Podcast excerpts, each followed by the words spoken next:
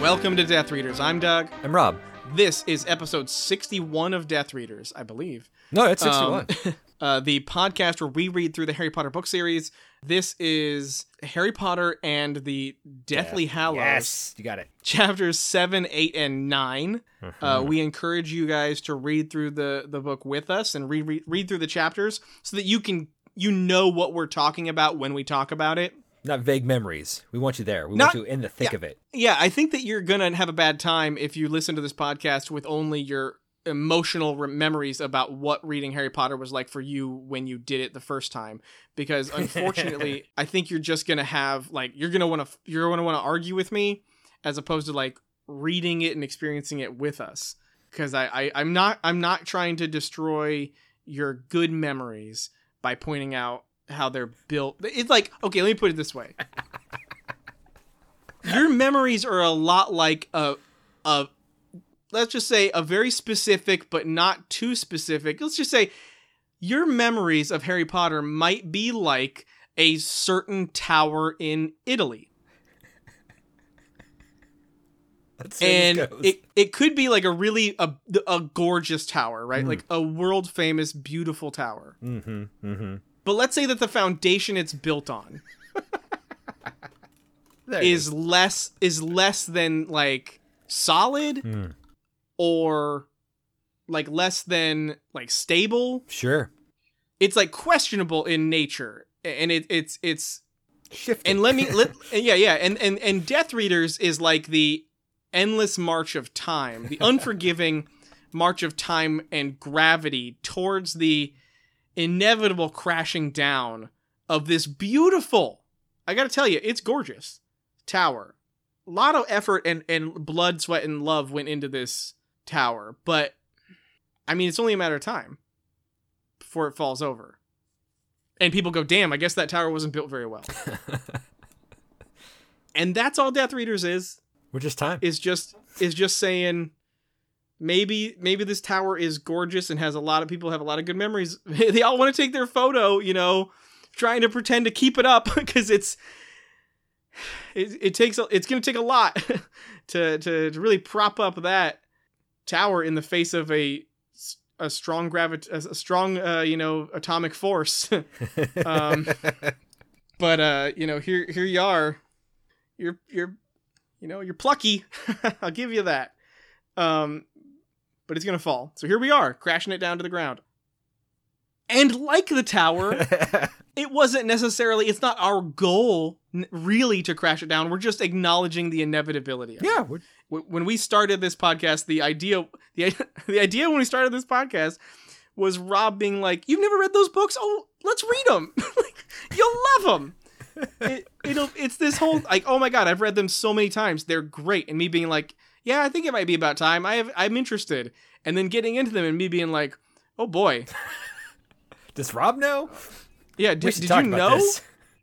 I want to know. Do you know that? I'm going to throw in another uh, metaphor. Do you Sure. know that the the meal you get at this restaurant you love so much, you get every time you come. Um, the thing about it that is special is that the cooks spit in it every time. Do you know that? Thought it was the warm ketchup and reconstituted onions. That's what I came for. You I know do how- not. you I do how, not like- like the spit. You know how McDonald's has those those onions Yeah, recon onions. That's what we called them. and the ketchup. Yeah. Is that where you were going with your favorite meal? Were you just going to McDonald's hamburgers? Yeah, it was. That was your favorite meal.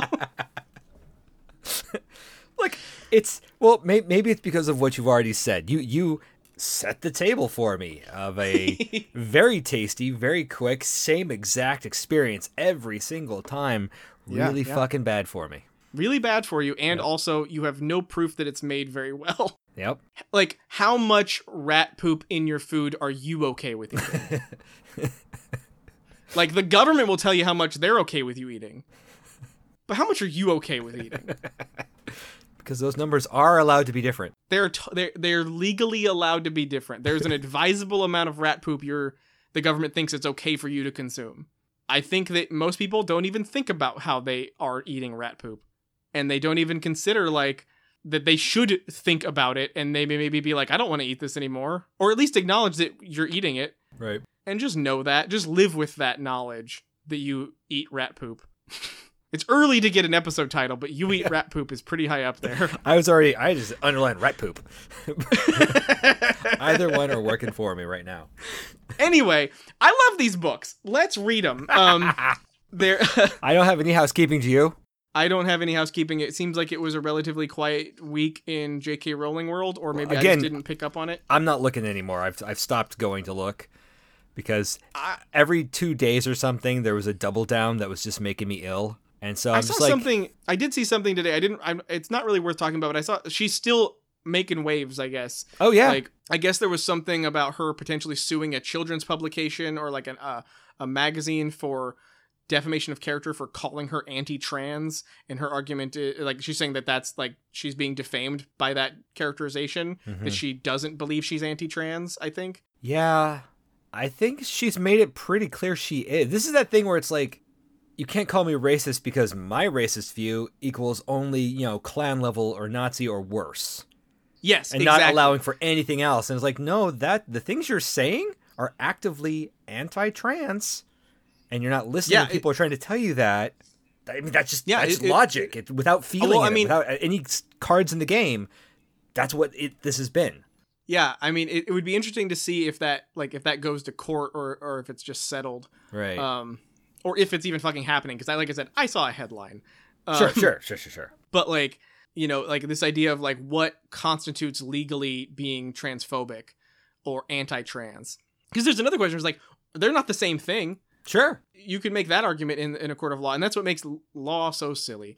Um but yeah you know it's it's just part of um what we're dealing with in this age in this interesting world we live in uh, but like I said, I don't really have any more to say about that because I didn't do any research. But the point is, You looked at a headline. You were practically an expert. she's she's she's still out there not leaving people alone.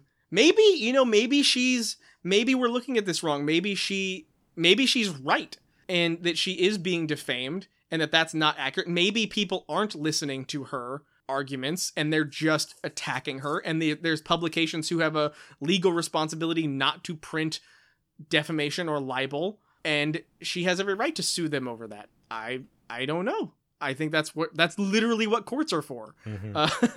Uh, uh, I'm, but I, I actually kind of am and would be interested in that case and how that goes. Again, it's not. Sure. I don't. I don't think it's a U.S. case. It would be a. I think it's a British publication. So I have no idea what those laws are like. I don't Right. like. I, like I like I'm so well versed in American law. What do you even call a kangaroo court in England? Because they don't have kangaroos, Doug. Yeah, but they know about them.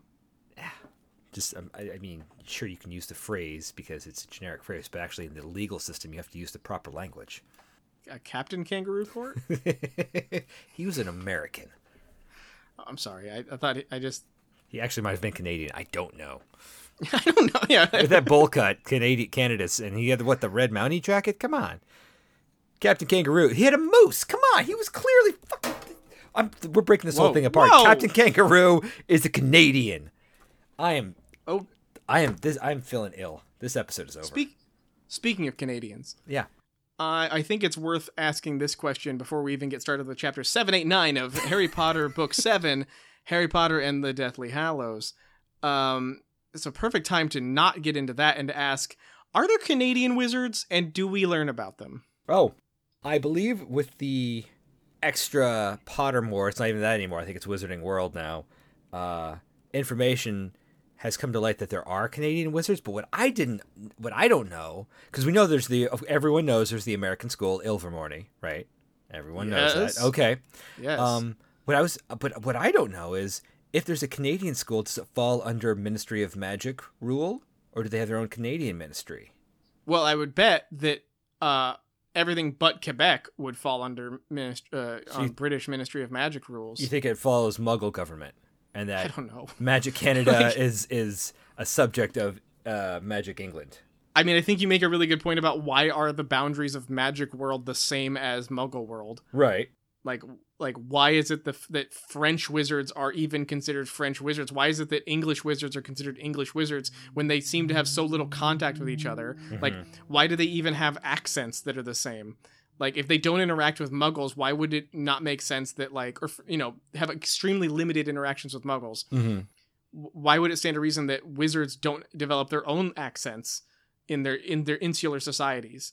You know, like uh like Amish people. Sure. I think I think probably have accents of some kind. Pennsylvania witch. yeah, Pennsylvania witch. I'm so into that idea. uh, yeah, like like that kind of thing. And uh, I don't know, a lot of questions I have about how this all should work. That is, just, it's mostly just me being a dick, but I still find it interesting. So, uh, there you go. there we go. Um, so yeah, but I think that like yeah, that whatever r- governing body runs the French school and the French béton. wizards. Yeah, yeah, that they would also engage with the Quebecois. Are you ready to move on to chapters? Yes. So there's no more housekeeping. Uh, actually, there's one one last thing. Holy poop. So it's real quick. While you were talking, I, I glanced at Wikipedia, where they uh, suggest that Captain Kangaroo is an. American. Bullshit. Anybody can edit Wikipedia, so clearly, some the, the the fucking Americans are out there with their agendas. Somebody's in Captain Kangaroo's pouch, is what you're saying. Yeah, this whole thing is a is a ridiculous legal proceeding. Um, all right, you want to get into chapter seven? Yes, let's do it. Okay, well that brings us to chapter seven. The will of Albus Dumbledore. all right, I'm excited. Let's let's just tear into these chapters Right. and, and get this podcast over with. Um, One one two, page one hundred eleven. 12 jesus i can't talk. 111 12 that's that's way later than mine so i'm gonna go first. Okay. mine's on page uh 112 hey Uh, god damn it. Go for it. I'm sorry I, it's it's before 111 and 12 so i, I mean it's it goes to me. So i actually I, I have only one note on this page. Uh, Oh, okay. so I, I guess it was ron who probably had the chudley cannon sock? I would argue yes. I mean okay he has a poster. Here okay I, I i literally hear what you're saying. Um my own here let's see. If you actively participated in our discussions or uh actively read these books um you would or or or listened to the last episode you would not have said anything you just said. Discuss. Because the sock in question was a fucking Puddlemere United you ass Oh, my bad. I guess all those um, those Quidditch names of things are so ridiculous and silly that they all just run together in some sort of like ice cream soup of shit I don't care about. So it's like it's gonna be one of those episodes got it you you said everything you've said, and I still only remember one of the team names. Puddlemere United. no, no, no, Chudley, Chudley Cannons. Cannons. That's the one I remember. Yeah, Holyhead Harpies. the the the Chudley Puddle Chucks and the the all girl team of the uh, Punch About Witches or whatever it was called.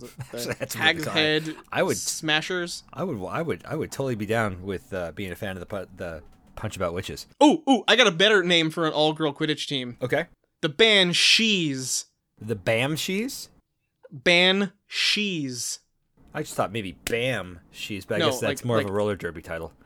Yeah, like like S H E E S though. Yeah, yeah, yeah, yeah. I get it. Because of ladies. Yeah, yeah. I, got- I like it. Could be the Irish team. Yeah, the Irish team of the Banshees. Yeah. I love it. Hey JK, send me my uh you know check. Residuals. Give me my residual for every time you use the uh the Dublin Banshees. Oh shit, they already have an Irish team. Well, oh, oh, oh, oh, no, oh, oh. Let's go back to book four. We're never gonna get. Through Oh wait, hold on. I know this answer. This is the World Cup, so it's not the same. Right. It was the it was the national team, Right. and I've always wondered: does the national team for Bulgaria or Ireland not have a name? Apparently, they don't. Yeah. So So there could the easily Banshees. Ooh, ooh, what about Dairy? It could be like a Dairy Girls tie-in. Yeah. Where it's like That's the Northern Dairy Ireland. Banshees. Yeah, totally different. So that's my note. okay. Okay. Uh, my Um, note. my actually, next note I is found page one one three. I actually found I had a page on uh, a note on 112. Oh yeah, you do. Yeah. But also, what I was going to say uh, is that note is immediately answered by the text in a later chapter, so we don't even need to bring it up. Great. My next note is page one one three. Okay. So is mine, And but you go first. I actually have two on this page, so I'm gonna go first. Um, the I've got a two-part note. Apparently, I've got a I've got like a two part note too, so I'm just gonna do mine. Oh my god! First Stop trying to is- outnote me. I'm just gonna outnote you if you don't mind. No, Um, I- mine. I just look at it this way: if I if I do all my notes and they cover the content of your notes, it's less work you have to do. Okay, go for it. Is page one one three?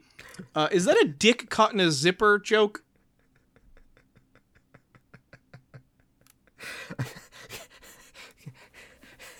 explain, explain, because I don't know if I know the context. You don't know oh, the oh, oh, context? Oh, the tight pants? no, No, what? I'm I'm gonna have to find it, I guess. Because I'm telling you, there's a there's a something about Mary joke in this chapter. I, I, I certainly am noticing more risque jokes. all right, here you go. I'm gonna read it to you. Okay. Page 113. Reveling in the removal of his trace, Harry sent Ron's possessions flying around the room, causing Pigwidgeon to wake up and flutter excitedly around his cage. Harry also tried tying the laces of his trainers by magic. The resultant knot took several minutes to untie by hand, and, purely for the pleasure of it, turned the orange robes on Ron's Chudley Cannons poster bright blue. I'd do your fly by hand, though, Ron advised. Harry, sniggering when Harry immediately checked it. Um. Yeah. Yeah, it seems like Just- a dick caught in a zipper joke, right? Well, because there's a paragraph later is, is the joke joke that I'm going to bring up. well, no, no, that's my second note. okay.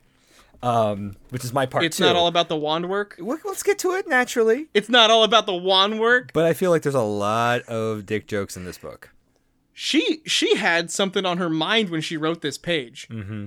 She had dick jokes in mind when she wrote page 113. Yep. Cuz that's that was my second note was like there's two dick jokes in one page. There's that's a lot. That's a high Within the same half a page. yeah. Yeah. Chock full of cock. Well, I don't know if like the wand work joke is actually a joke the character says or it's something we're supposed to interpret as a joke. Like, does Ron understand his own entendre I. Ooh. It's giving Ron a lot of credit. to which way that he would understand an entendre or that he would understand that he was deliberately making one? like here's my question are you saying that he's you're giving him a lot of credit because it, it, it attributes the capacity to make an entendre to him or it attributes the capacity to understand an entendre My takeaway was the author was making a joke. Sa- that was basically mine also Just from Ron's sort of dumbness. yeah totally Uh, I used to be so fond of Ron. Remember those days? You did. Yeah, but that's what we do here. Yep. Ron was your smaller leaning tower of Pisa. Is that your it for 113? Yeah, that was my 113. Uh, my 113, besides the wand work comment, was 12 failsafe ways to charm witches.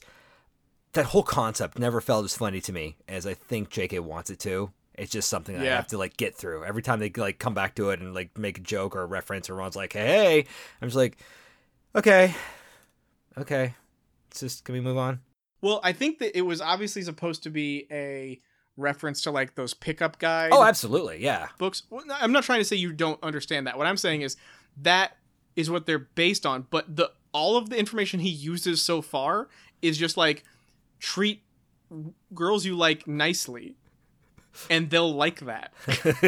and it's like that's not manipulative like that's i mean maybe it is maybe if you have like malicious intent behind the nice things you're saying like you don't actually mean them uh What if it's not malicious makes you a intent? What if it's just I actually I want to get with this person? Is that is that still counted as manipulative in your mind? Because that seems like it would be. i think kind of i mean if if the get with you mean is like like Hook up. carnal well, not even carnal, Just just I want to have more of a relationship with this person than I have, and I'm going to use things like compliments and observation of hard work to do that. no i don't i don't think so but i think if the if the it depends on what your goal is like if your goal is to open up the opportunity to have a relationship no i don't think that that's necessarily like I what mean it's saying, manipulative yeah. in a sense but i don't think it's malicious i think i think that there's um I, I guess i am being a person who is a prude and from the united states thinks that if you in some extent if you like pursue intercourse with a person and you manipulate their emotions to achieve it like achieve it then that is kind of fucked up without talking Um, about how it's just going to be a casual thing. Yes, Right. that would be manipulative. Sure. and I don't think that's what Ron's doing, but that's that's the uh, like I think that might be the joke is that those books are supposed to be like that, like Yeah. those those pickup guy uh, like those are supposed to be books about how to have one night stand, how to achieve the goal of getting into a woman's pants Yeah. and nothing more. And the idea that she wrote a version of those books into her story that are only saying nice things to girls, like, feels funny. Like, I think that's funny. I can see that. I don't know if that's what her intention is, but I think that's funny. Like, to be like, Harry, did you hear the great news? I know how to make girls like me. Come here. I don't want anybody else to hear this because it, it'll decrease my odds of like getting with all the girls I like. But like, hear me out. You tell her they're nice. You tell them that their ideas are good. You tell them that they're smart. don't like, interrupt. They have, they're yeah, they they're valuable. Like you you you, and if you here's another one, page page seventy three. Listen. like who would have thought that if I stop talking, that it they'll like it. Like they'll like me more the less I say. I know it doesn't make any Why is sense, Phil but like at me now? It doesn't make any sense, but it's here, and I'm gonna try it because everything I've done before, like showing off my my you know brilliant personality, it's not bringing him in like I want. So maybe like if I take it back, like reel my reel the me in a little bit, and like let them be them, and like really let them feel like they're seen. I might have success. I mean, call me crazy, but I'm gonna try it. That definitely stopped being uh, a hypothetical and became an attack on me. I would expect you to interpret it in no other way. So yeah, I mean, I also think that that's not really how it reads. Like Right. it reads more like like Ron's like, "Yeah, I'm doing it. I'm I'm pulling one over on Hermione," and Harry's like, "I guess," and because then Harry does it to Ron's mom.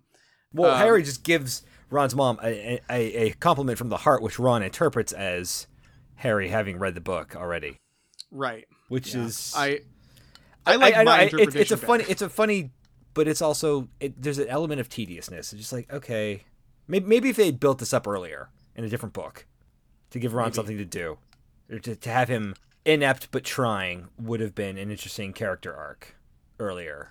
Yeah, he did have a lot of like romance in the last book, but and it wasn't like it was kind of inept because it certainly seemed like he didn't understand what he was doing at all, Yeah. but he was finding success. hmm Like he was having too much success, unexplained success. Yeah, I don't know. Well, my next note's page 117. Hey, me too. I'm going to go first again. my page 117 is quote, "She's not expecting us to end up married." Insert audible eye roll. It's it's one of those What- what moments you where it feels What? like it's I- it's it what it that's something people would say in that situation. It's totally realistic. yeah it feels uh it, it certainly feels realistic it certainly feels uh like imagine you're like so you know how you how like you have a thanksgiving feast and you get this nice beautiful turkey and you like stuff it you want to fill it with things that like make it taste really nice and good Yeah. and everything you eat that stuffing Gravy. you know how they you know how they don't call like okay so imagine like you do that but instead of a turkey you have like a ham and you're gonna stuff that ham full of, of things Okay. you, but but like because like hams don't really have like a place to stuff. A cavity. Yeah, cavity. When you get your hand into the ham, you end up with things that are like little ham fists. God damn it. You're so proud.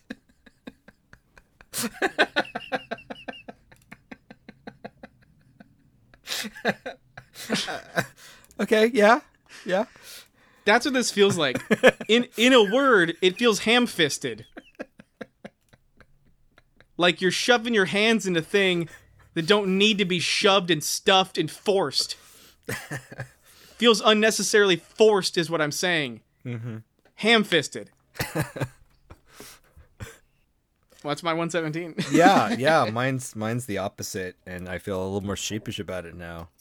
Oh goodness, bring it on! I can't wait. I I, I- I wrote. Uh, I always find myself oddly invested in the aftermath of Ron's interruption. Oh, that's different though. Okay, okay. That's that's different. Like I'm not talking about their interaction. I'm talking about the specific line. yeah, yeah. yeah. The- she's the not expe- like in the aftermath. She's not expecting us to end up married. It's like uh, it didn't need that. right. Like the scene worked. The scene made sense. Like it was one of the only times in their like like if I accept that their relationship makes any goddamn sense from the offset. Right. Like from the onset rather. Like it- starts off I disregard how they don't actually have a build up to a relationship, and we just ex- like, Harry needs a love interest now. It is Ginny. Right. If I just accept that, then this is the only scene so far that like really makes that work, in my opinion. Mm-hmm. That really like like has that moment that feels sort of genuine and awkward and like very like realistic. Like I can imagine being that person who has that moment and then it's interrupted and you're embarrassed and like then Ron's all like, you know, you you told me you wouldn't bother her anymore and like I you better like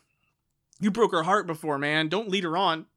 I get that. Like that feels real. Sure. Well, I mean, it's um it's there's there's something heartbreaking about how the the circumstances that led to this moment, this kiss, mhm. were so specific that this thing was such a one off that it might never ever be repeated. That it's so pivotal for for Harry. You know, this would be one. This is clearly one he's going to look back on. And anybody can empathize, I think, with this having those moments in their past, being like, "Oh, I, this is totally that moment," and then to have it interrupted just for kind of pettish, petty, petty reasons, um, and it can't be got back. Even if, even if Harry survives and does magically end up with Ginny, and ham-fistedly marries her, they can never have a kiss like this again.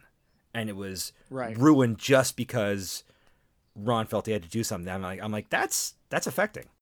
Yeah, yeah. It, it's if you wanted to get really up the turkey hole with this, Wait, Turkey Hole's good, right? Because it's not ham-fisted. yes, Okay. then you could you could say that this is another in a long line of experiences that are normal people take for granted that Harry is denied. Oh, that's true. and and in, in a way it is this tragedy of his character to be so to long for normalcy like he's this he's this regretful hero he he doesn't act like he would give anything to have a normal life because the cost of being a hero means that he doesn't have a family that he's abused by the family he does have that he's you know someone's always trying to kill him and he he has to either like lay down and take it or stand up for himself and you know fight back Mm-hmm. and that at the, at the cost of losing a lot of like normalcy i mean losing implies he ever had any but like Sure. it, it, you know is he's just simply denied normalcy so this one moment comes in where he gets to have kind of a girlfriend he gets to have a little like you know romance a 17 year old romance and even that is taken from him because of his circumstances and his his luck in some ways Mm-hmm. but that's if you're really you know like head first in the turkey hole Right. If you're if you're up with the giblets in the neck, yeah good gravy though. I my favorite kind of stuffing I think is like it's like some sort of like bread mix with like onions and like you know Yeah. Is that normal stuffing? Well, okay. My favorite stuffing is cornbread stuffing, which is like half cornbread, half bread bread, sautéed in a shitload of butter with onions and sage. Mm. It's really good. But then people start adding like dried fruits and sausage or oysters and shit. Have you ever had oysters and stuffing?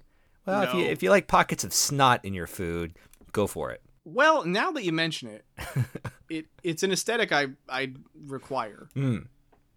It, it's like the mouthfeel of snot is almost irreplicable. It that's very true. So like knowing that oysters provide that is Mm. tantalizing. I mean, they can, they can. My stepmom makes a really good turkey stuffing, and I don't know if I've ever told her that I love it. Um, because I've always like kind of looked at stuffing as like a thing you shouldn't eat. Like I look at food when I eat it as like a uh, there's a there's a tier system in what's worth eating. Hmm. And I always start at top down. I go I, I always eat like in segments. I eat like the thing on the plate that's the most valuable to me, and then I go down. Oh, I don't do that it's at like- all. And so then like if I'm full by the time I get down to the thing I don't really want to eat, I don't have to because I'm full. Oh, I, I see. I was thinking the other way around, or I was thinking like like I was thinking like you know eat your your spinach first and make, work your way to the pie is what you're talking about. Oh no, I'm saying eat the pie first. Okay, okay, then then we are more on the same page than I realized. Except except pie's a separate like course. So I'm saying Sure, like, if you're talking about Thanksgiving, it's like I'm probably gonna eat the corn and the turkey first. Turkey then- or stuffing, like the mashed gravy, and cranberry first. Well, mashed potatoes higher high up there and for me. Oh, mashed potatoes are a waste of goddamn time if you have stuffing on Oh, the I entirely disagree. You're wrong. No, it's a taste thing, Rob. It's This is- not a I tried to taste thing. this to you before. No. There's not. there's my a way Universal amount and of. there's wrong. Are those the same way? Fuck you. My next note's 127. My next note's page 119. Okay. There's uh, just this is a pedantic Sure. note. Uh, but on page 119, Hagrid asks Harry if he can believe that they met six years ago. That scene where Hagrid seemed really drunk. Well, I almost wrote it out there. But yeah, I know what you mean. Yeah. Um, but didn't they meet like 17 years ago? I mean, that was just carrying a baby. Babies don't count. Babies don't. Oh my god. Welcome to the uh, not only pro-choice but the the hard pro-choice podcast. Babies don't count. Said said Rob. Maybe said J.K. I don't know, man. I don't know why he would forget that he's the one who drops off Harry. I, I As think a he was he was trying to to engage with Harry's recollection of their first time. But even baby Harry has memories. Yeah, but Harry, who Harry he's talking to, is not going to remember. Well, I don't know. I feel like it was an opportunity for Hagrid to say, "Oh boy, I remember so many years ago, I dropped you off as a baby, and oh my goodness, how much you've grown! And look what us like. I'm so proud of you as a surrogate father figure, as an uncle, as it were, to you, Harry. I." I'm so proud of, of the, the, the wizard and the man you've become in the face of this much adversity in the the life and death situations you've overcome and the people you've risked your life to protect and save. I couldn't be prouder. And I feel like your father would be just as proud. Happy birthday, Harry. I mean, that's a great speech, birthday speech, but Hagrid is, you know, probably on his second bucket of wine and dealing with all sorts of his own issues. So yeah, we're lucky he said what he said. we're, we're lucky he misremembered. I but again, regardless, like I guess it just felt I guess that's my note. Is it felt weird like to forget the baby thing, but I guess what you're kind of saying and the reason a, a normal person, I guess, you know, an, a, a smart person would just say he's yeah, like you said, like he's talking about the time when they they interacted and were able to communicate with one another as sentient beings as opposed to one being an infant Right. being a larval human and the other being a giant. Fine. Sorry to shut you down in public. No, no, no. I uh I had my speech. You deserved it. I made my elevator pitch for what I thought would make more sense. No, it was certainly. I mean, like, were you, were you to stand up at my birthday and toast me thus? I I would probably have a tear in my eye. Nah. All words are bullshit. Okay. And if you if you think that words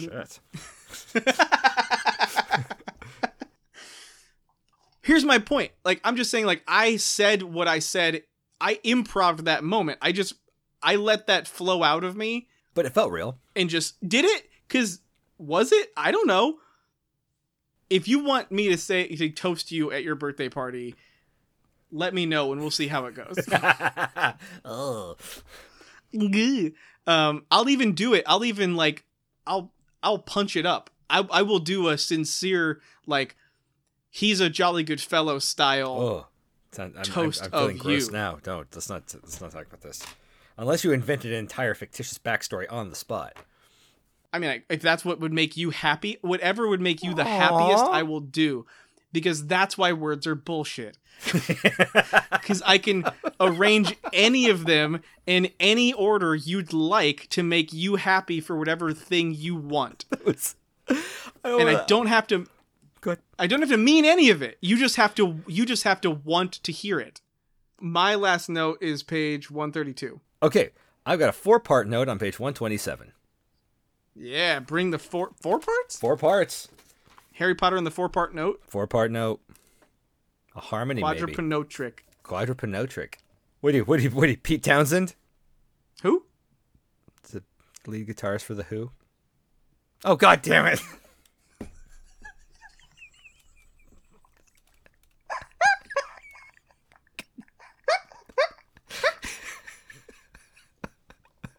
In my defense, it's really hot in here and it's really late. and yes, audience, that was real time. How long it took me to get it. Sorry, I you put me in a corner where I was like what do I do? Do I go with the bit? Do I double down?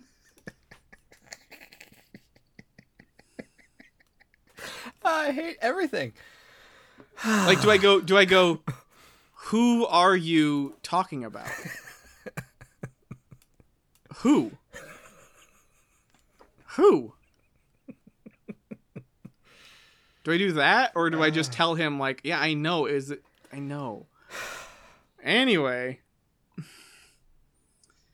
you have a four-part note that sure I've, do, I've I can't wait to get to it. oh. oh. All right, page 127. You ready for this? Yeah, bring it. Flesh memories. Ew. First off, first part, gross. Second, totally not a retcon, I'm sure. I've always had flesh memories in mind for for for for uh, snitches. Totally. Third, Hermione knows this, but the Quidditch fans don't. Fourth, uh, it felt implied to me when I read Harry Potter and the Sorcerer's Stone that Oliver Wood was using school balls when training Harry in book one. Maybe they have a training snitch, or and they open a new snitch for every game. It's a lot of snitches. Uh, do all new snitches become training snitches, or are there for are they forever trophy snitches? What the fuck? None of Um, none of this makes sense other than we need a thing that Harry alone can touch at a specific moment to have a Deus Ex snitch happen. Yeah. I, I can tell you that in terms of real sports, uh, a lot of times in sports, like in baseball, they don't use old baseballs often. In schools. Like they this well, is a school guess. situation. This is a school game. That's that's my big point here. yeah, yeah, that does seem like quite a lot of money to, uh, presumably to spend on If, if, this- if we're talking about Viktor Krum and the hands. World Cup, absolutely on board with with Right. that, and I get it. But we're talking about Harry's first year, first snitch. So this isn't even the championship game. This is the first Right. game he played. So this isn't even for the House Cup, which they didn't win till the third year anyway. So, I mean, how many snitches is that just per year of school? Is this a note you've thought of before? I think it's bugged me before, and I think I like every time I've g- gone over it, I've been like, really? Because doesn't that? I'm gonna move on, and, and it came to a head this time, and I No, you sound it. like you sound like the the students become the master. um, so yeah, the, the snitch thing has always stuck out like a sore thumb, especially I- since it's I- I- so integral to the plot. yeah, I mean, I agree with you, except I don't remember what it is that's inside there. Sure, Um, like I I remember that he puts it in his mouth. I think. I think he, he gets a little kiss, a little. Mwah. Ugh. He he breathes on it and it gives like an it, it reads new words, but does it not? I don't. You don't don't have to tell me. But my I thought he actually put it in his mouth or something and it opens. Regardless, like a like a candy with a thin candy shell. Mm. Um, It's it's it's a it's a gobstopper. or, yeah, or like a peanut M and m Like there's a there's a little treat in there, but you have to let it melt in your mouth, not in your hand, Harry. It's not going to work with your hand. Put it in your mouth. Um. I think it's a lesson for all of us. Mm. Yeah, I agree with everything you've said. All of those are valid criticisms, and it certainly, again, as I've said before, it's that feeling of seeing the strings and being like, "This, fe- I'm reading a retcon. Like I know I'm reading a retcon. Yeah. Why did you have to do that? Why do you have to retcon things? Why can't you build upon what you've written as opposed to rebuilding the wheel? Snitches are cool on their own. I mean, Like- it, it, this would work if there had been a line back in that first book when Oliver said something like, "Be careful with this one. It's it's the training Yeah, snitch, exactly. so it might get away from you or something. But we we only use a new one every game. Some fucking so we just had any kind of thing like that. Right. I agree completely. Like But it doesn't because it didn't. Well, yeah, but there's so much in these last couple of books that do that exact thing. That just add and add and add and add, and etc. So yeah, I we'll, get there again. We'll get to more of them. Oh yeah, uh, one twenty nine. Okay. Oh, I think I actually wrote a passage from the book.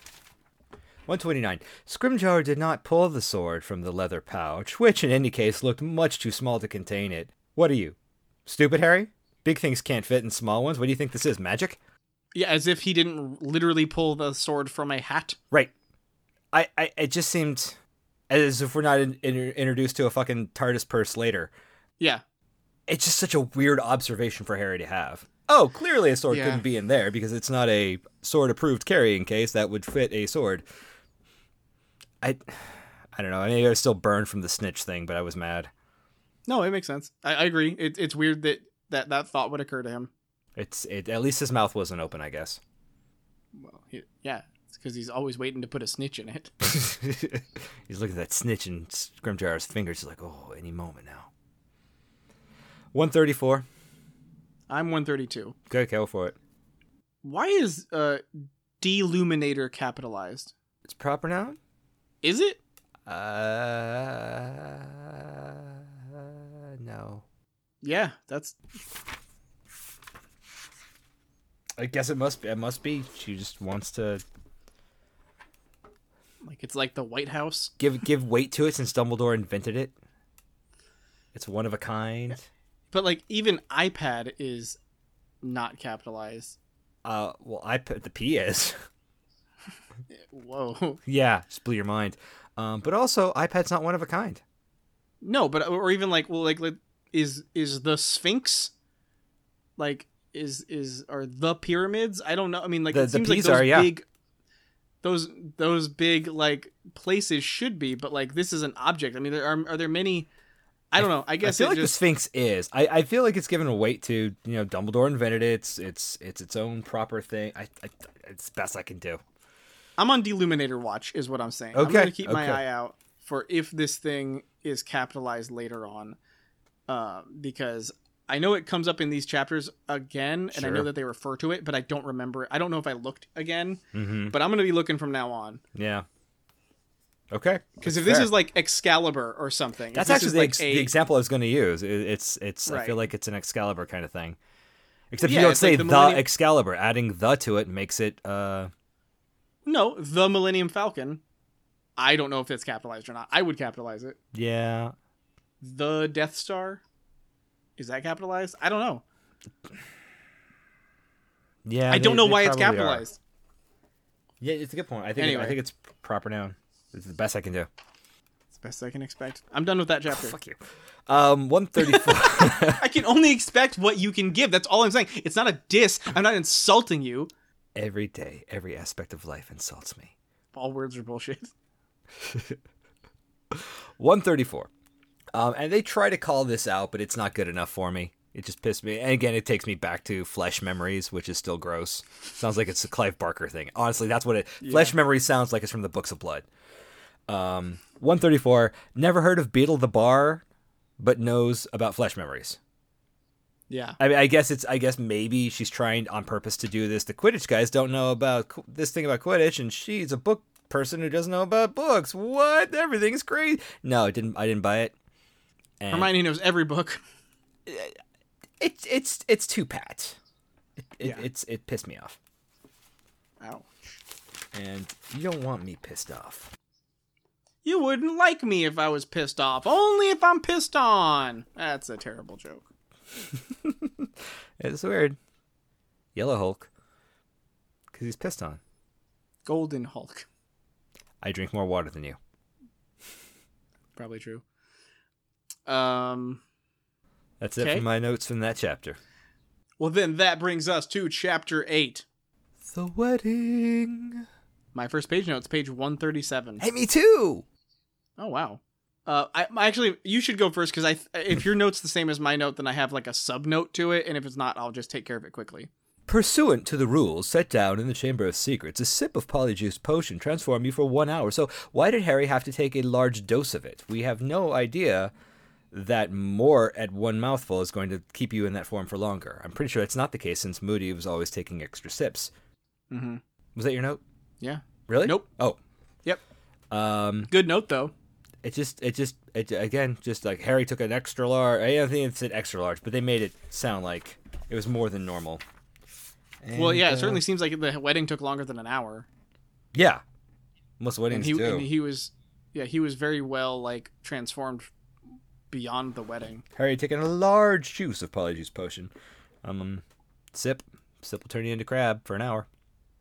Yeah. I'm sure a gulp my note too. is that my note is that they, uh, pursuant to the rules set down by the Chamber of Secrets, the process of uh, creating polyjuice t- potion takes a long time, like months. oh yeah, So they must have been preparing to brew Harry some polyjuice potion that far in advance, and that seems like odd for them to have not mentioned it before. They're like, Harry is ready to drink a polyjuice potion. Do you want me to answer now, or do you want to do your sub note? My sub note is, well, yes, but they also all transformed into Harry a couple days ago. Yeah, So presumably they have a big batch of it. I think they just need to add the elements of the person to, which is exactly what happened in the first chapter or the the third chapter, whatever chapter that was. I, I, I especially with the large amount of polyjuice potion that was absconded with in the last book, where you know Crabbe and Goyle were turning into little girls. Right. Um, at this point in their magical career, there's polyjuice potion lying around. Slughorn had some in his office that they stole from. I think the Order probably just has it brewing because they're doing they're up to shit all the time. But it it makes me think if you can just brew it and then have it on hand, stoppered for months, is it just good forever? Yeah, like when does it expire? Right. Or do you could you like grow two heads if it's starting to weaken? I don't know. So yeah, probably just potions another another trope showing its age. Yeah. Um my next note is page 147. Well, I still no, I don't. Um, my note is 138. Wow, okay. Fat shaming returns. When? Oh, with the the guy being a little bit bigger than Harry, a little bit fatter than Harry? A little bit fatter, I believe. Yeah. Harry was rather uncomfortable. The Muggle boy whose appearance he was affecting was slightly fatter than him, and his dress robes felt hot and tight in the full glare of a summer's day. Yeah. You, that uh, that you have a note on that. That's up. Just wanted to call it out. stop. 145 is mine. What'd you say yours was? 147. Okay. Hermione looks at Harry during the climax of the wedding.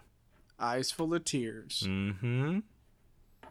Not uh, That not at Ron. that's pretty close to my note on page 147. Ooh, okay, let's hear it. Ron has a really nice, normal, natural, affectionate thing to say about Luna. Yeah, I did notice that It- too. Makes a lot of sense and is like, oh, weird. It's almost like they work really well together. And almost like Harry and Hermione work really well together. Mm-hmm. Mm-hmm. Oi. I mean, can't just Hermione, Ginny, and Harry be a thruple, and then Ron and could hook up with Luna, and everyone's still happy? I mean, I don't know any thruples, I guess. I don't know how that works. Yeah, So I don't know any either, but but this could be the first, right? I don't know. I doubt it's the first. Well, I mean, it's from like Um, ten years, or this what this happened twenty years ago, so Yeah, because 20 will- years ago was when people started having sex with partners that weren't the ones they were married to. no, to. that's a threesome. I'm talking about a thruple. It's not about sex necessarily. I wasn't talking about having sex together with this other person. I'm talking about like the concept of more than monogamy. I'm saying a sort of super relationship where they're all parts of the same cohesive whole. First I uh, was introduced 20 years ago, and I think Harry and Hermione could have invented it, and and Ginny, of course.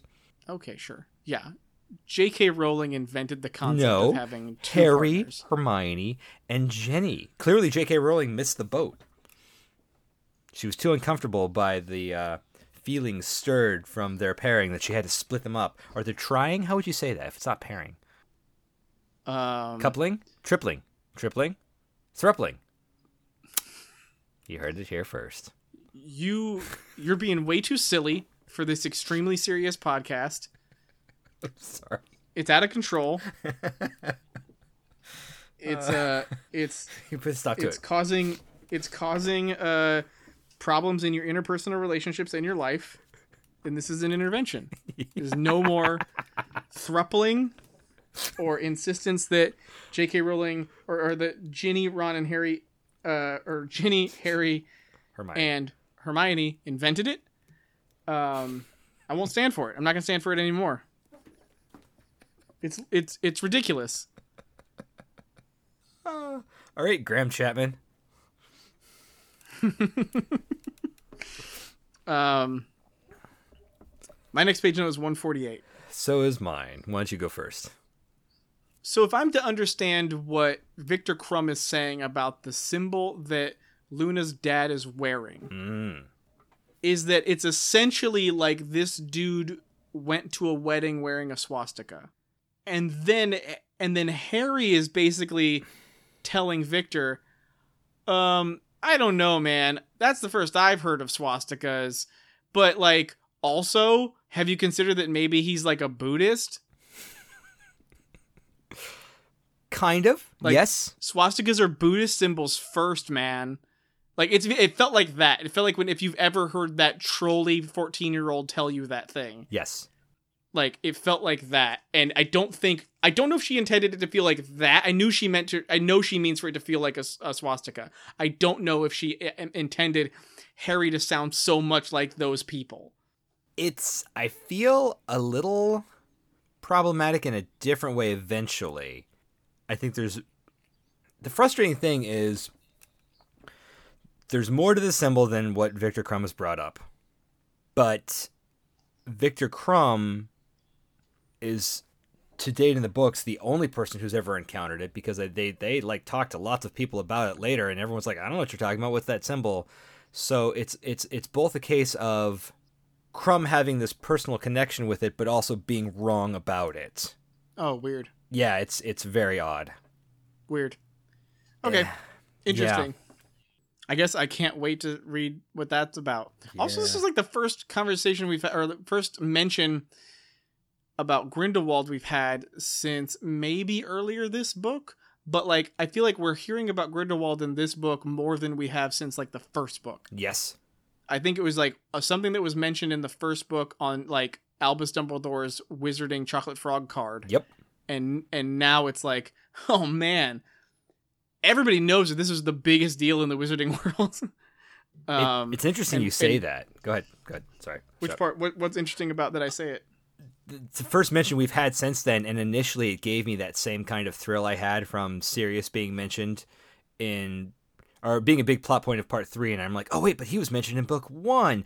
Ooh, excitement! And so that's that that led me to ignore a lot of other problems, but I feel like Grindelwald should have come up once or twice, here and there, in the last six books. It it just feels like for all the things that dumbledore does Hmm. he never explains to harry any real world experiences that like he or, or lessons he's learned from his own like adventures it Mhm. feels like i don't feel like he's ever like listen man when i fought grindelwald this is the challenge i faced and this is how i overcame it he never does that and i'm not saying like that he has to that mentors have to that the, the, the wizened wizard has to do that Mm-hmm. but like it's sort of odd that like he has held this notoriety but he doesn't really like share it in a form of like this is how this is my experience this is what i've done this is how i did anything he just like shows up and like has the notoriety with ever without really ever having to justify it Right. so i don't know just i guess maybe that's a, a separate kind of flaw in the creation of the character Maybe. Maybe. maybe it's not a flaw but it's it's definitely observable that's it for me for this chapter My 148 is just because it's kind of like the keep an eye out note last time. Here's where the book's two scavenger hunts diverge. And because that's the problem with this book, there are kind of two scavenger hunts, even though they overlap. Uh, there's the Grindelwald hunt and the Gregorovitch hunt. Mhm. And they cross back and forth, overlap. Because of that, she should have come up with a different name. That doesn't start with G. Yeah, and a big long Gregorovitch Grindelwald. It doesn't help, and I think she No. she's locked in because um, Krum named Gregorovitch back in book four, and Right. Grindelwald's back in book one, so she's stuck. But it's just like mm, does, this this book can be. It has that lavender brown, Romilda Oh, yeah. Vane problem Right. uh, throughout, and it's just like more time, maybe. I'm not sure, or, or not retconning so much and setting the shit up earlier. I don't know, but the, the, it's a big clunky piece, and here Yeah. we're getting two of those saying we have to just pay attention to Gregorovitch and Grindelwald. Well, I mean, that's probably going to not be too difficult for me because, like, I have the Fantastic Beast experience to understand who Grindelwald is. That's a good point. I'm I'm relying on my memory of reading this the first time. right, right. So, well, I mean, I'm just, I'm, I'm saying, I think we're, you're right. I think that a, a first time reader who presumably didn't have the Fantastic Beasts may have had that experience that was difficult for them to like split the difference and understand who was who. hmm but like I don't think I'm gonna have that problem because Grindelwald is a character I understand from those movies. hmm Um, and have like an, a, a memory of. So hopefully I won't have that issue. But I, I also agree phonetically, like you're talking about, like GR is the are the letters that start both names, and then they have the V and the W at the second like half of the word. Yeah. And though and like those like that even saying Grindelwald, you say it with a V, like it's pronounced with a V. Mhm. So like I get I get what you're saying. Like it definitely they're, they're very they're similar enough phonetically to be easily confused. That's my that's my last note for this chapter. I I have an Oh, overview note for this Oh, chapter, Okay. which is just that uh, I wonder if Aunt Muriel learned how to exposit from Dumbledore. well, we need a new Dumbledore surrogate. because it was just like five pages of her going, yeah, and then this happened, and some other character going, stop it, don't, don't say that. Why are you saying that? Stop. And then this, and then her being like sloshy drunk and being like, yeah, well, you think that's fucking crazy? But check this shit out. He killed his sister, or like you know, like she killed her mom, and then like what happened? I don't know. And then this other person's like, "Stop, is my friend." Could somebody stop her? You're over serving her. I know. I don't think you've seen this movie, but that the the Aunt Muriel reminded me of this character from the beginning of Alfred Hitchcock's Rebecca. There's this. what are you Rich- talking about? I fucking love Rebecca. Oh, Rebecca's great. Um, the the the woman who is the uh, Last night I The- dreamed I went to Manderley again. not that one. The uh, the woman who is her boss No, I know. in the beginning of the film. Yeah. that's who Aunt. That's how who I cast as Aunt Muriel was that like rich woman who's like, I'm rich enough to and and and uh, uh, horrible enough to not be able to uh, have real friends, but have to pay someone to be my companion. I totally forgot That's- about that character. Holy cow! Yeah, that's it's- who. That's who she reminds me of. Cool. Um, that's the end of the, that chapter, which brings us to chapter nine. A place to hide. I only have one note. I only have I have one note also. Oh no. Oh note. Oh note, a note. Okay. My my my note's on 169. Well then it's before mine, which is 170. always loot the bodies from of your foes. You knock somebody out, you kill them in combat, you loot their fucking bodies. You have no idea what that guy might have had on him. You have no idea what sort of magic advantage you could have had in the future because you took the time when he was stupefied or whatever to pilfer his pockets to fucking if if let's say To purloin his possessions. let's say thank you um let's say you don't even do the thing that i would probably do which would be a which would be a problem maybe. I could see a reason why you wouldn't want to do this but i would probably take their wands. Mhm. i might i might take their wands. Maybe those wands have tracers. Maybe that's a terrible idea. Maybe so okay what's the alternative? Break them break their fucking wands so they don't have them anymore. Also why leave them in the diner? Why not just leave them all fucked up and busted up and ditch them in a in an alley?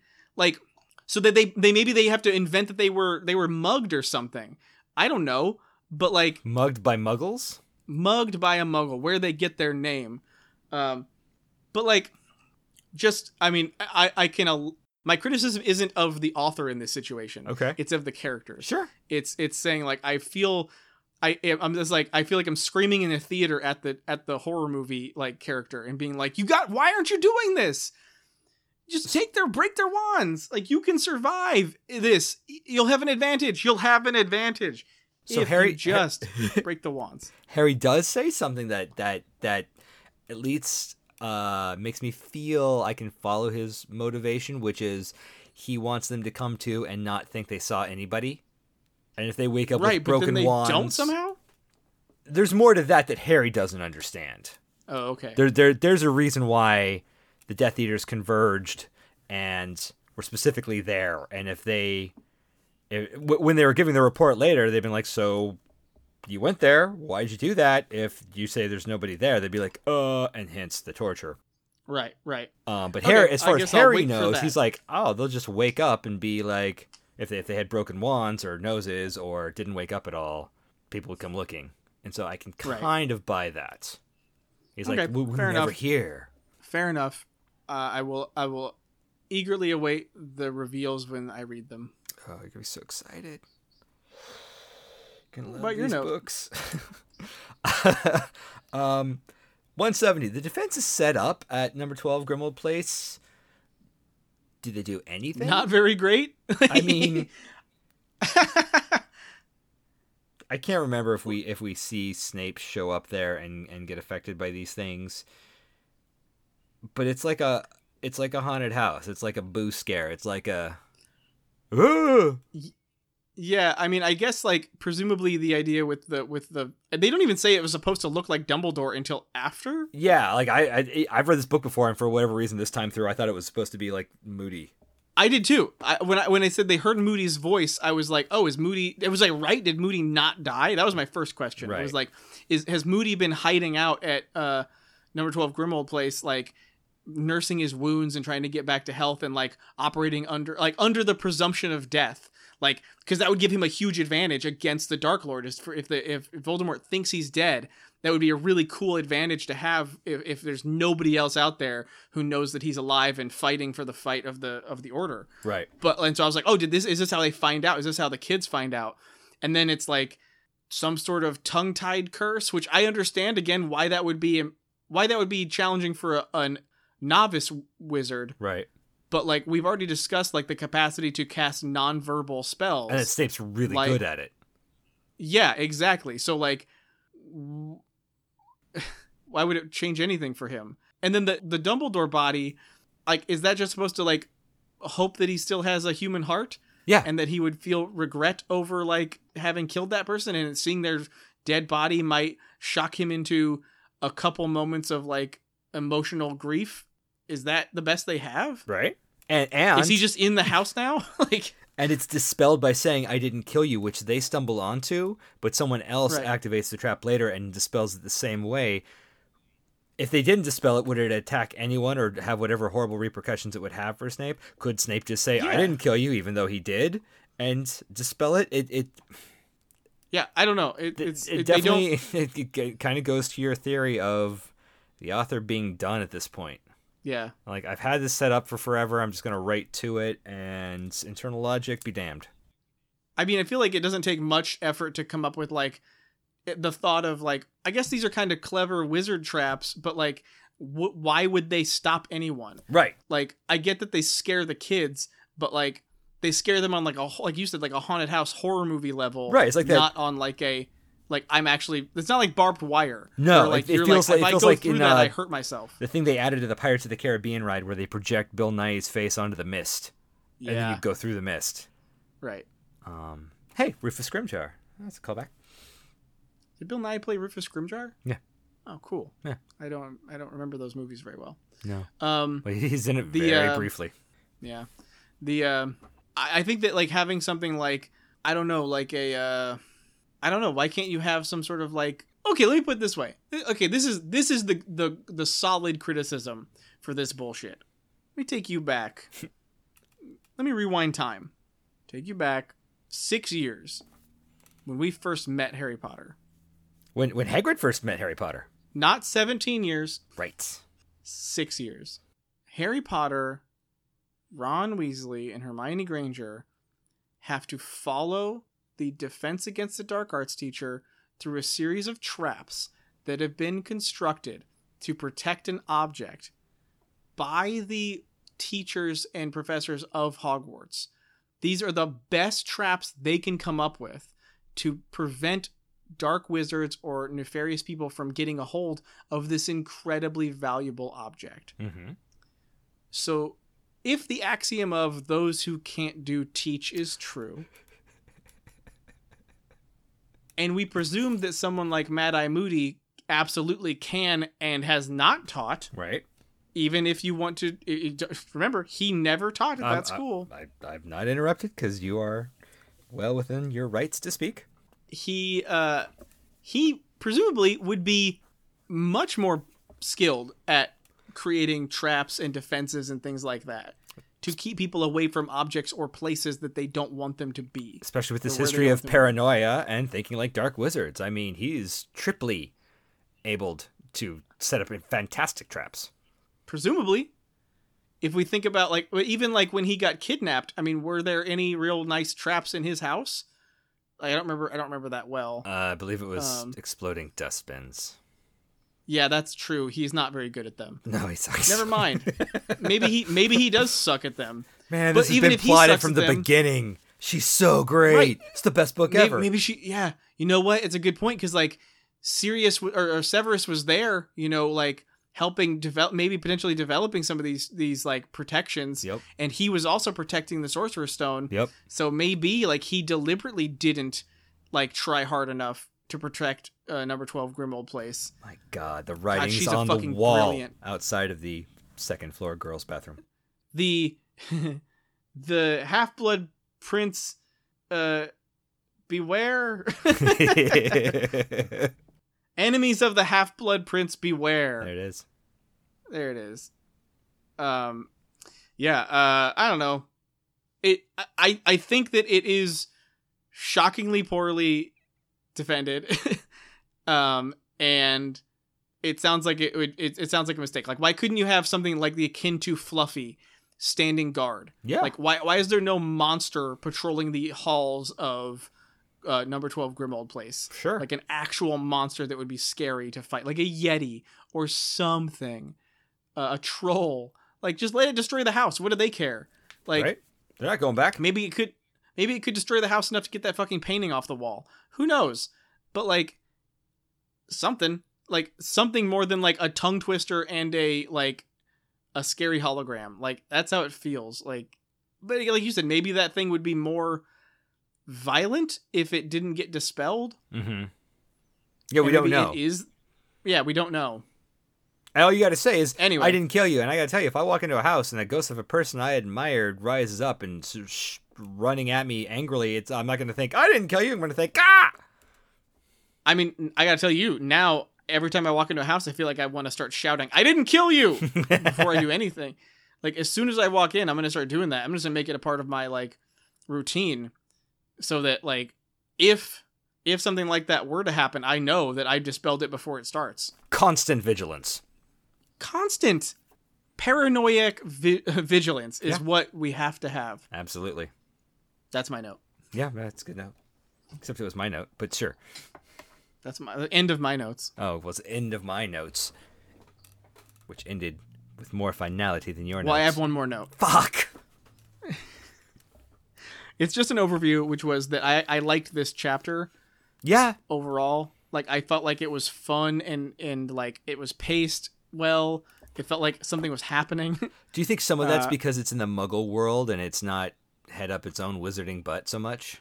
I think it has everything to do with not being in Hogwarts, with being action Mm-hmm. that is actually interesting, uh, as opposed to like, well, here's a brief here's a brief spat of action and then we're back into classes and it's like I Well, it's also, I mean, there's the contrast of just being in an everyday setting that we can recognize. Hermione being catcalled, drunk revelers, you know, late night diners full of grease. Ron Yeah. being bitchy about the cappuccino. But why you get why do you get a cappuccino at a diner, man? Come on, get some diner coffee. or at night like yeah. Well, I mean, I can if they're out partying all night with the revelers. get water. You're gonna be dehydrated. Just drink some water. But then the waitress is looking at you like, why aren't you ordering something? Hermione knew what to I am order. ordering. I'm ordering water. I'll also take some toast. How's that feel? Bring me some toast, please. point is it's it's it's far more engaging to see magic in, in the quote unquote real world the muggle world than it is like you said just classes It had a sort of like leave the gun, take the cannoli kind of vibe. Mhm. Like and this this mobbish sort of ambush happens and like oh yeah yeah, yeah. holy shit like like shit's about to go down like feel where it was where like that- guys all carrying guitar cases Yes, Yeah. exactly, exactly. Like it had that feeling, and it was like, wow, that that was like I kind of saw it coming, but I also saw it coming, be- not like in a bad way, but because I was reading the fucking book. Like I was, I Right. was like, oh yeah, that the really tall, huge blonde guy. That was the only description they used for this other horrible guy in the last book. I wonder if it's oh, it's the same guy. Yeah, it is the same guy. Okay, cool. I was right, and now we're in the middle of action. Cool. Wow. Okay. So my inst I'm being rewarded for paying attention. I'm having my instincts justified. I'm having like or reinforced and I'm enjoying it. That is good writing. Like that is like fun and engaging. mm-hmm.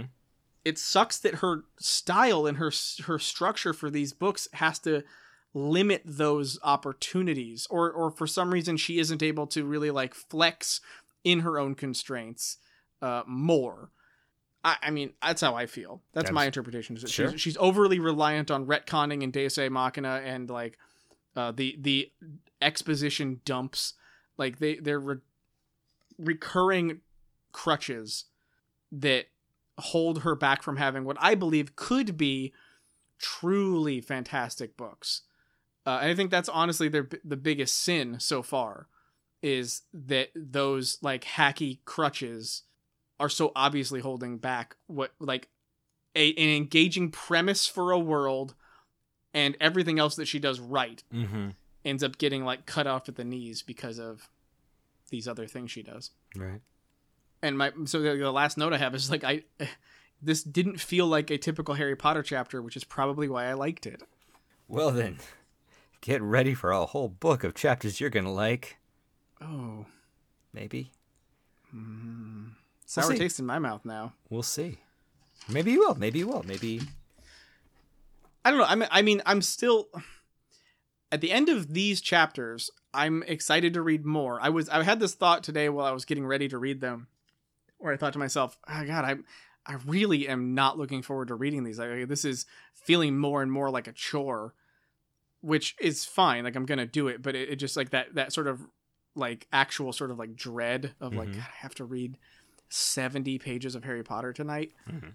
Fuck um, and then and then like reading it and like the first chapter was tough because it was just so big um it was like that was like 50 pages in one chapter Felt like um, yeah. or something it was it was a big one and then the last two were like relatively short like 20 like 21 and like you know 17 or something so great chapter breakup for our podcast but um yeah i i and now i'm like it's it's not i'm not so enthralled with them that i can break up that feeling of like dread from feeling like it's completely gone but i will say that like at this point i am looking forward to next week because this was a good chapter. Like the, we didn't talk about like harry's occlumency issues. We didn't talk about like hermione's cool bag. That's true. that felt a little like again like convenient. Like i believe it but like did harry take the snitch are we gonna have to go back for the snitch is that a plot point later maybe I feel like e- even if he didn't, it would have, it would be an easy. Oh yeah, I grabbed that too. yeah see nothing matters I do nothing like, matters I do like the idea of her of having of having her packed and ready, while simultaneously being in a you know evening gown for the wedding. i like that it's too it's but. I, it's, it's, I- it's very Hermione. it, it is it is and it's also It's I, also- I guess i'm just i want to hear sorry i just want to hear the moment where they say god damn it i forgot this thing. Like it, it sets it up too perfectly for them to need to go back to the burrow hmm and and risk like being caught. It, it sets it up so perfectly that i honestly like and i don't want it to be spoiled for me in any way. I don't want it confirmed nor denied. But like it seems like it could set up a, a wonderfully exciting like return and like attempt to to get the things they need that they left and then the death eaters show up again. Hmm and they have to like and they uh, like some bad shit happens and then and then suddenly like no one can make it back to the burrow ever again. They have to abandon the burrow like that could be so that would be crazy. Like Mhm. that would be a really fun intense crazy moment and i don't remember if that happens but it's like they set up that possibility very easily and i i that the idea that that's set up so well if it doesn't happen will be even more upsetting because it will mean that she had an out but she re- re- like relied on oh yeah they grabbed that too. And that'll bum me out. We'll have to wait and see.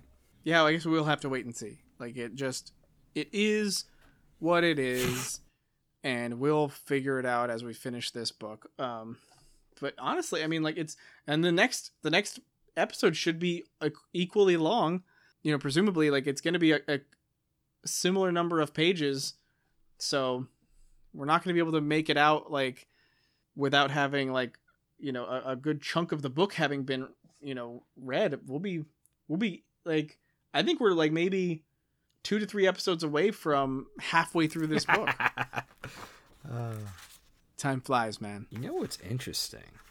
Of course I do. Back when we, I'm just noticing this now because I was looking at the chapters. When we started this book, I had my pre-note, my negative note Yeah. about the quotes at the beginning. Right. But even before the uh, the table of contents, there's a dedication that says the dedication of this book is split seven ways. That was a rather obscene gesture on your part. um See, it's all it's all it's all plotted, man. It all. Seven. Forethought. What, what, let me uh, let me look at this. Let me look at these seven. Oh, it's it's a it's a cr- crazy font that goes back and forth in a lightning bolt shape. Oh, it's so cool. How dare she? has fucking on the on the opening on the first page. Really, this is Harry Potter and the Deathly Hallows. Is a fucking picture of what whom assuming is Hedwig in her cage, sleeping peacefully, Mm-hmm. in eternal sleep. Oh, it's dedicated to us for having stuck with Harry Well, that's eight ways then. until the very end. Yeah, I know. She's she can't even count. Can't even count. Wow.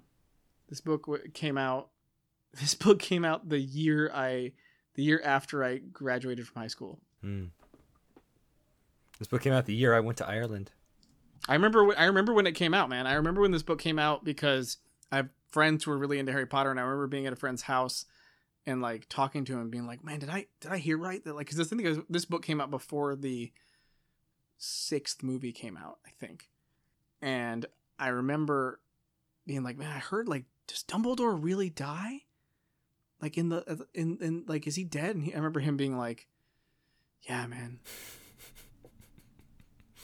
And I remember that like I remember that like sincere like wish I didn't I wish it was different. I remember that, that feeling of like like hearing that in his voice of him being like, "Man, I wish I wish I could tell you he was he was still around, buddy, but it's uh, true. He's gone."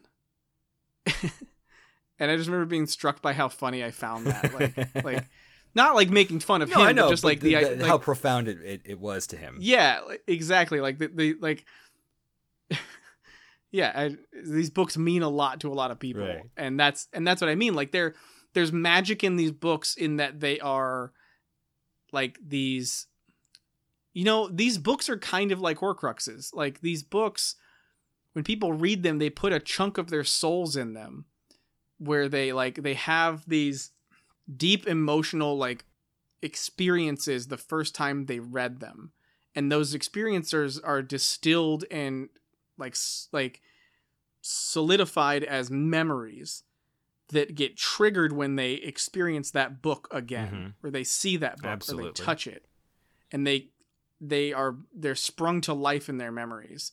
And because of the nature of how these books come out they get separated and segmented in seven ways so that you have different responses and different experiences with each one of the seven books and and different like emotional resonances with them.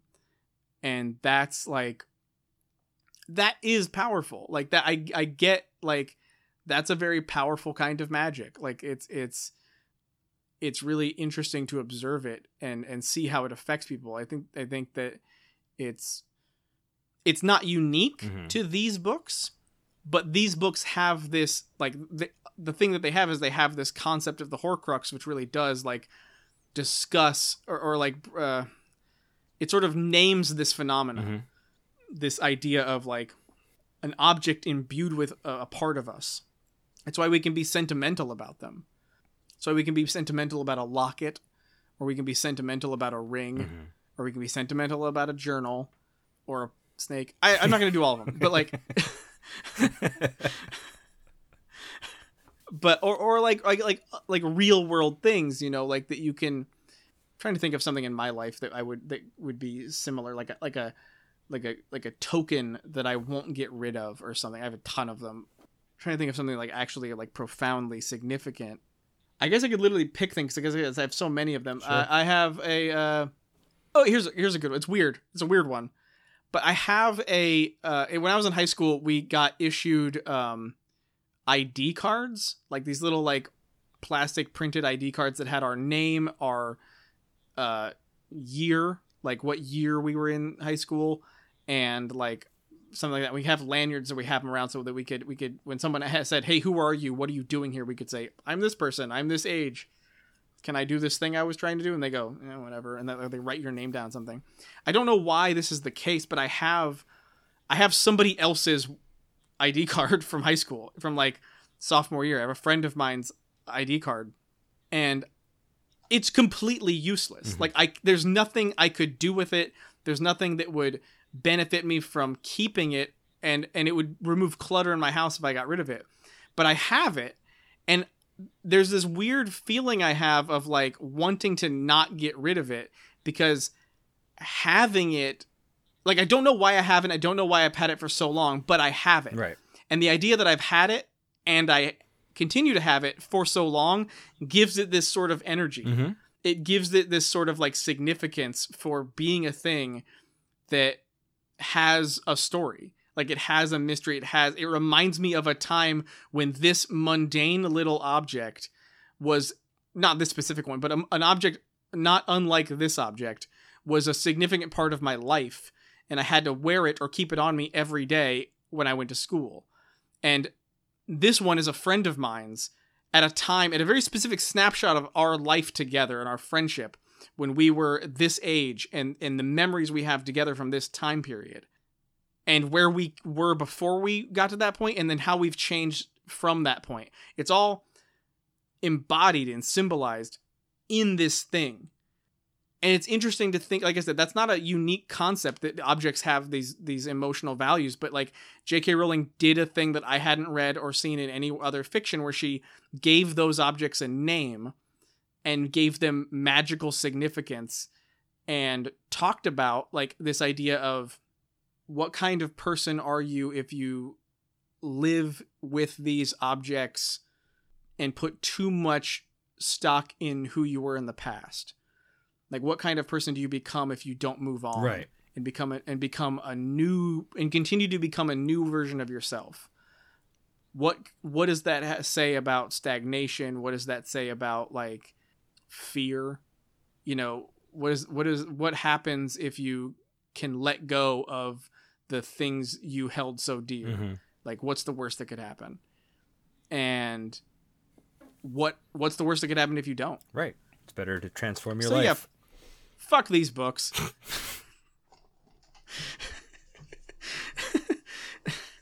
now I don't know. I don't know what she like. I don't know what she wants in these books. I don't see what she intended, but like, I think if I was going to give these books a compliment, that would be the the biggest one. Mhm. Is that the concept of the Horcrux is really interesting to me, um, because of everything I've already said Sure. uh, in in that statement. Um, I do feel like in terms of how they fit into the Harry Potter story, they are kind of clunkily uh, added. They feel like a strange. They feel like a strange bit of mythology she stumbled upon and then made everything about them, which is not the hallmark of a great, a well plotted story. No. But at the same time, they are a bit of brilliance. Sure. I, I think, and and and good on her for figuring it out and and and and putting it in this story. Why are you smirking at me? No, I'm not smirking. Oh, you're I'm smirking. not me. smirking. I thought it was very You're profound. mocking me in I'm your not brain. mocking you. I think you uh, you showed a little bit of your soul, and now you're uh, you're afraid of that. You're afraid of what you're feeling. Maybe. I've got this one too. this is one. I've got this little uh I've got this mug, this dinosaur mug. Hmm. Let's see what it says. 1993 Applesauce Inc. made in the Philippines Brontosaurus mug. My dad bought me this, I think, from somewhere. I don't know where my dad went. I don't know what where it came from but I've had this mug since I was five years old, and I I keep it. To, I I don't drink out of it. I keep it. where I keep pens in Yep. it. Um, but I have kept it and brought it with me everywhere. I've moved, you know, and and kept it safe for that long because it represents this like thing. It represents this a token of affection from my father when I was a child and it also is a pretty cool looking mug. Um, but like, uh, yeah, we all have these things, and they're all important. They all have different significances, and I'll stop talking about it because I'm being redundant. But like, they're all around us. Like depending on how you live, like they're all around you. These little these little memory towers, these little memory totem- totems that are around us in all, all of our spaces that help keep in our minds those things that we value most. And you know what? Like for some of us, for some of us, you would die protecting them. You know, like you and you would you would put up a lot of physical barriers between them and people who would harm them. And again, she just nails it, and I'll stop talking about it because it's it, this episode's over. But it's because I'll just I'll just keep going around circles because it's the same point, but it's still like it. I, I think there's That's a powerful there's- point. there's value there's value Yeah. there and it's it's the thing like it's uh it transcends experience like it goes to like everybody has something like this uh, uh, the extreme majority of people have these objects. And if you looked around your house if you looked around your bedroom if you looked around your life you'll find them. You'll see them. You'll think about what is that thing over there that i have that i haven't put in the garbage or i haven't tossed on the side of the road or donated to someone else who could actually make use of it? What does this thing i have actually do for me? And it'll the- question will be answered if you think about it at all. And and i think that's the thing that we don't we often don't think about them. We forget them. Mhm. Like they become part of our the white noise of our visual stimulus in our lives. And you just move around these memories. But then every once in a while that one of them you, you catch it and you see it and you remember oh yeah. I remember you know you know etc whatever memory you need. I remember when dumbledore came to visit me in the orphanage and then he set my clothes on fire. I remember that. I'll never forget it. Anyway you know that I- I keep I brought this up a lot. I've well worn this point, but like memories themselves play a big part in Harry Potter. Mhm. The concept of memories shows up a lot in these stories. Like the idea of the pensieve Mhm. is a pretty integral like, you know, device that pushes the story elements along many times. Um, there's all these ideas about whose memory means what to whom, who people who change their own memories uh, deliberately. There, there's this uh, thing about you know like like Harry remembering bits of his mother, like of, of the night his parents were murdered, Right. you know things like that and like whose memories were they which i, I do believe i genuinely believe that that concept of voldemort of harry being imprinted with voldemort's memories was a book one idea Oh yes, Because I- absolutely, absolutely. because he because he talks about I'm pretty sure we talked about it in one of in whatever whatever episode it was in in the first se- season, but this idea that when Harry recalls his mother being murdered, he sees himself. He sees her holding a baby. He sees her holding him. That I don't. That I do not remember talking about. Or if I fairly Or if we- maybe I'm fucking wrong. Well, it's not. It's But not my- impossible. My memory of that is Mhm. that Harry has Voldemort's memory Yeah. of killing the Potters. Uh, and he remembers that moment through Voldemort's eyes. Uh-huh. Which is which, whatever the answer, I like better. if that's not It would be a great clue, if anything. Yes. And I'm, pre- I, I, my memory is that, that it is, but like, who, who knows? It was seven, six books ago. I mean, my memories are often in the third person. Does that mean I'm carrying around a little piece of pure evil soul? Yes, Oh. but unfortunately, it is your own. Damn. Sorry, dude. Hey, look at the bright side. At least you can lament it. That's true. I can feel remorse. Yeah, that's that. You have some. You have some human thingies. feelings. Oh. Fe- feelings. Oh. Yeah.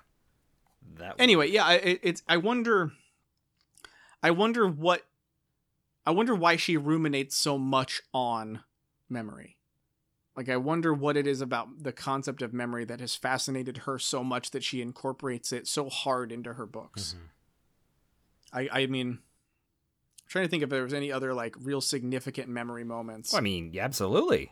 The Tom Riddle's diary is ar- arguably pure memory, distilled memory. yeah I guess it's it's it's done again. but it's also a horcrux which are these which are still all of them are these like Physical memories, tangible memories. th- th- yeah these these these like conduits for memory Mm-hmm.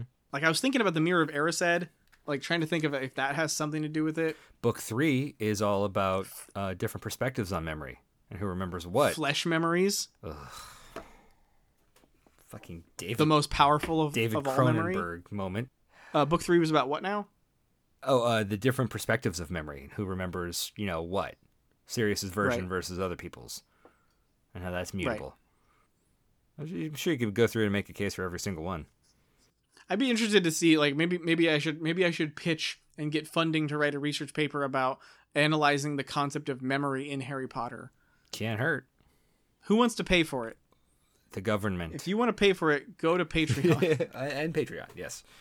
and look for Death Readers and send us the money and say Well- this is for, this is the thousands of dollars it'll take to justify this research. We'll add a new tier.